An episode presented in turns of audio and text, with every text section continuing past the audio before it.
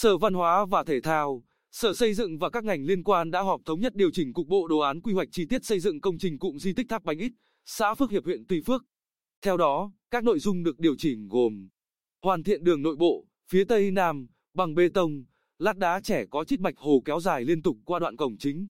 Tháo rỡ nhà thường trực vệ sinh, số 10, bố trí lại các khu chức năng, nhà dịch vụ, đón tiếp, trưng bày, chiếu phim, thường trực, bảo vệ, vệ sinh.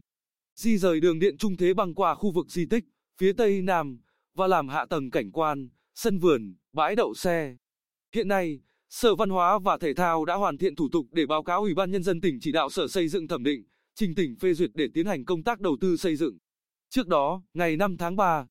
Chủ tịch Ủy ban Nhân dân tỉnh đã ban hành văn bản, giao Sở Văn hóa và Thể thao chủ trì, phối hợp với Sở Xây dựng và các ngành liên quan thảo luận. Thống nhất các nội dung điều chỉnh cục bộ đồ án quy hoạch chi tiết xây dựng đối với công trình cụm di tích Tháp Bánh Ít. Được biết, cụm di tích Tháp Bánh Ít là một trong những cụm tháp có niên đại sớm, cuối thế kỷ 11, đầu thế kỷ 12, và cũng là di tích còn nhiều tháp nhất, 4 tháp, trong các di tích kiến trúc trăm ở Bình Định. Đây là quần thể kiến trúc độc đáo với dáng vẻ kiến trúc đa dạng, trang trí đẹp, có giá trị nghệ thuật cao.